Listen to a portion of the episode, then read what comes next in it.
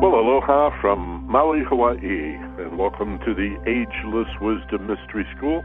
This is Michael Benner, your host, until about 1:25 today Pacific time for those listening live, and uh, then we go to the premium training from uh, 1:30 until 3 o'clock this afternoon Pacific time for those of you who have enrolled.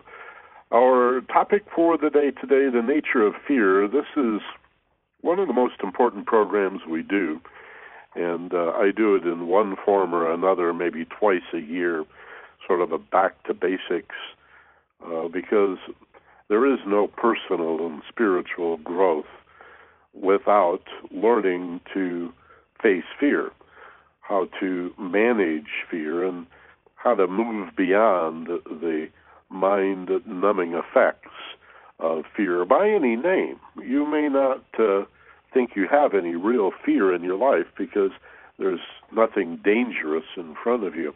Well, you're probably using different words than like anxiety or stress. Nobody denies that they have anxiety or stress for that matter, except perhaps someone who's being very foolish. Uh, we could just I suppose even call it nervousness or a little bit of worry or doubt or apprehension. We have lots of words for fear, and I guess the tendency is if we use a different word, then we think that we're, you know, not suffering from fear because we're not calling it fear.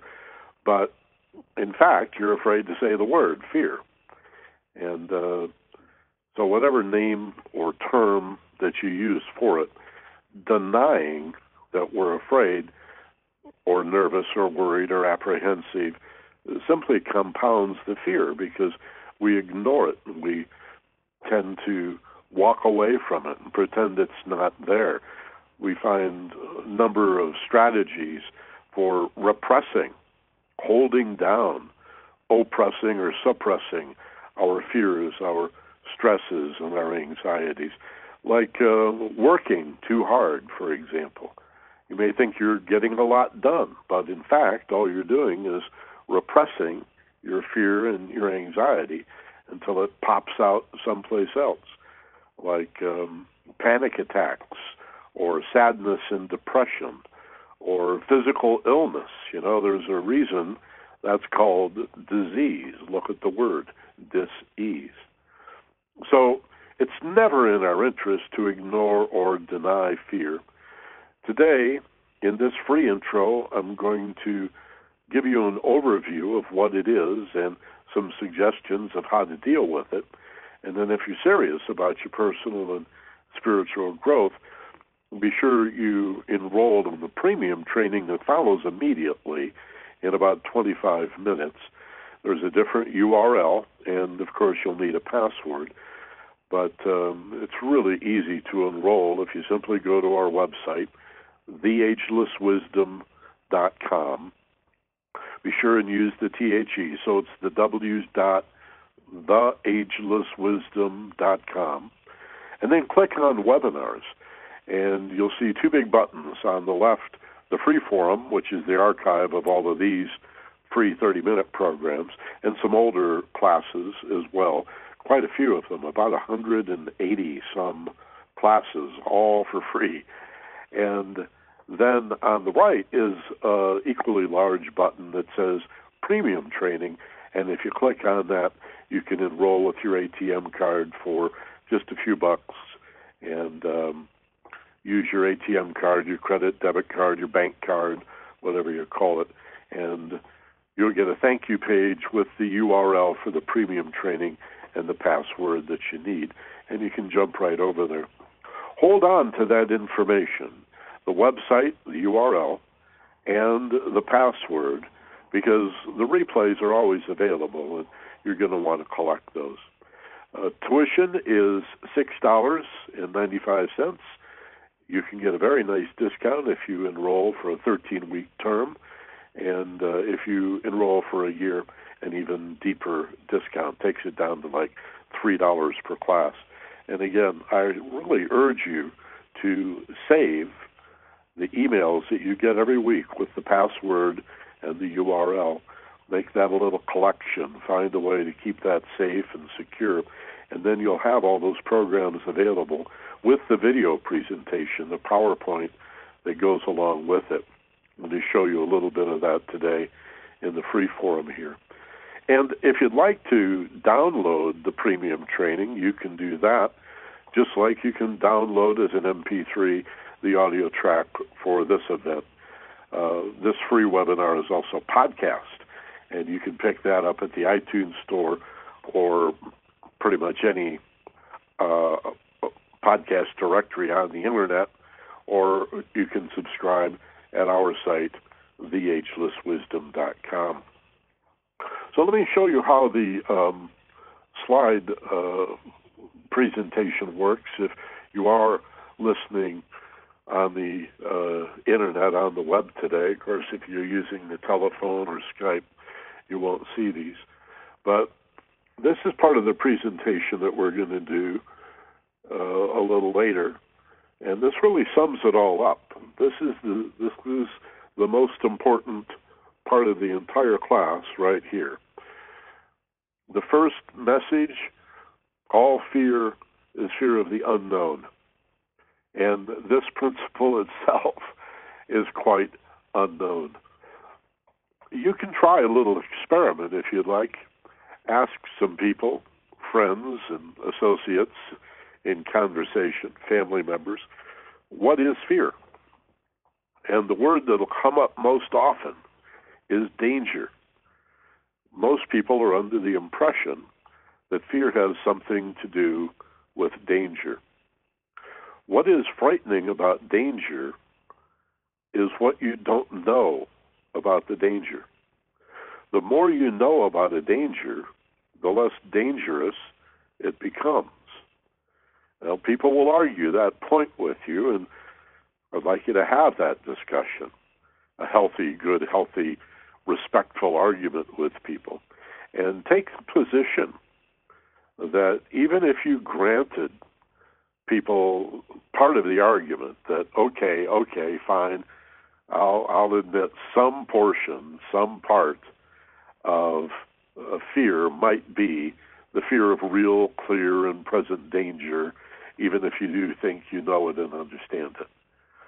But you got to admit, most of what presents itself as danger, most of the fear from that danger, is what you do not know.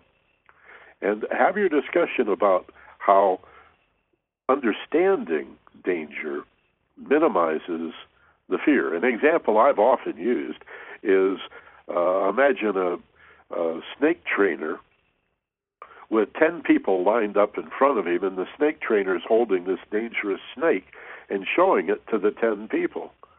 The snake is equally dangerous to all 10, but nine of the people are frightened to varying degrees about the snake, and there's one person in the line that is not frightened at all but is watching very carefully because this person happens to know snakes and understand snakes, and he recognizes their behavior. So he recognizes the danger.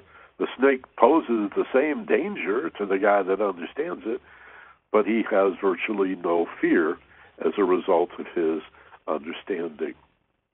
Um, a natural disaster. If if you know that you live in an area that is prone to earthquakes, you're going to find those earthquakes more frightening, the chance that one is going to happen, than if there were some way to know when the next one was going to be. If you knew the magnitude of the next earthquake and the day and the date and the time when it was going to hit, it wouldn't be nearly as frightening and yet just as dangerous. And I bet you could think of many other examples too. And the importance is to begin to recognize the relationship of fear to ignorance and confusion.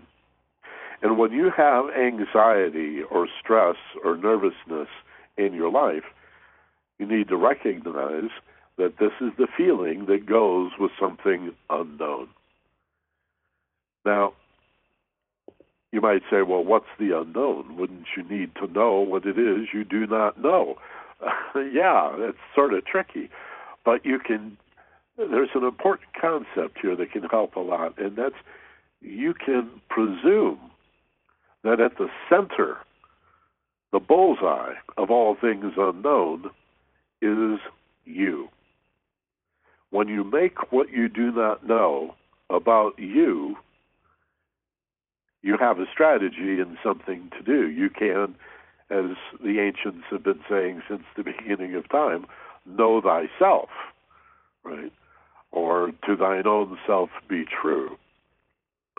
The more you understand yourself, the less fear you have in your life, regardless of whether you call it stress or uh, anxiety or worry, nervousness, doubt, apprehension, uh, the willies, the heebie-jeebies, the cold sweats, uh, chicken skin. It doesn't much matter what you call it. So we have the Emerson quote on this slide knowledge is the antidote to fear. Understanding even deeper, that's knowledge understood. And knowledge about the self. It's important. Oh, see, who was it? Lao Tzu. I'm sure of it now. The ancient Chinese philosopher Lao Tzu said, To know others is wise, but to know yourself, that's enlightenment. Right? Most most people you know, are afraid to know themselves, so we end up judging other people as a kind of uh, uh, indirect uh, uh, means of understanding something about ourselves through the comparison. You know, it's way too risky to look at myself directly, so I'm going to judge other people. And, you know, then compare myself, and well, I may be inadequate, but I'm not as bad as that person. I'm not as, you know, stupid as this one, or as ugly as this one, or as foolish as that one. Well, actually, you are foolish anytime you compare yourself to another person. Why? Because you're not that other person. You're unique. And if you don't know yourself, who's going to do that? You're going to rely on somebody to judge you? See, that's what most of us do. We find somebody who says they'll love us so they can tell us what's lovable about us because we don't know what's so lovable about us. And we don't know how to know, and nobody ever taught us the importance of knowing what's so lovable about us. So, this is the strategy that most of us adapt, uh, judging. And throughout spiritual literature, religious, philosophical, psychological, educational, wherever you look, you see these admonitions not to judge. But the suggestion is it's a bad thing. I'm I'm suggesting it's an irrelevant thing to do to judge other people. It just so what? That and 350 will get you a cup of coffee at Starbucks. It just doesn't doesn't do anything for you. So how do you know yourself is the question. You understand yourself with love. Well, if I'm afraid, how do I get from the fear to the love? How do I get from the ignorance to the understanding? What is the nature of introspection or of reflecting, of contemplating myself? Basically, it's slowing down your thoughts and examining your feelings. And when your feelings, your emotions are calm and your thoughts are quiet, realization becomes available. You get this intuitive insight, this quite deep and often profound understanding. That's why we have a meditation in every one of these classes, this free intro, and of course in the premium training as well. It's the primary tool, meditation by any name. Uh, you know, just as fear has many names, understanding has many names. Understanding can be called love, it can be called peace of mind, Um, it can be called meditation or contemplation or introspection. It can be called expanded awareness or higher consciousness. Uh, my partner in business, Steve Snyder, and I sometimes call it narrow awake as opposed to wide awake, that place between awake and asleep where you're actually more alert than when you're wide awake because you're alert but focused like a laser beam rather than scattered and your attention all over the place when you're wide awake. Wide awake is a place to know the world around you. Watch out, beware. look over there, look over here, listen carefully. But when you're safe, you can create profound understanding by closing your eyes and looking within. And that's all meditation is. People who stay away from meditation or who are afraid of contemplation because they think it's something religious that only people do in the Eastern Hemisphere, you're being foolish. It's simply a state of concentration.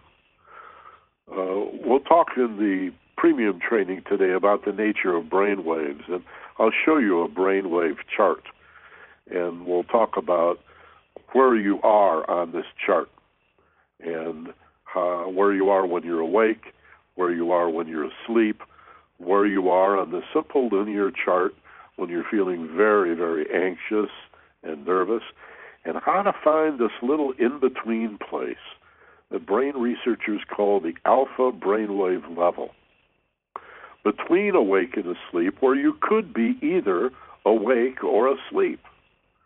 It's an amazing place, the alpha brainwave level. It's a it's a brainwave state around 10 cycles per second. I'll say 8 to 12.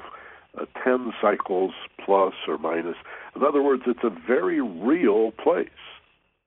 It might create some rather magical and mystical experiences, some mind blowing awareness, but it's it's a very scientifically empirical and quantifiable place. Ten cycles. It has a feeling associated with it of profound safety. The mind is quiet. It doesn't jump around like the grasshopper you've always heard about.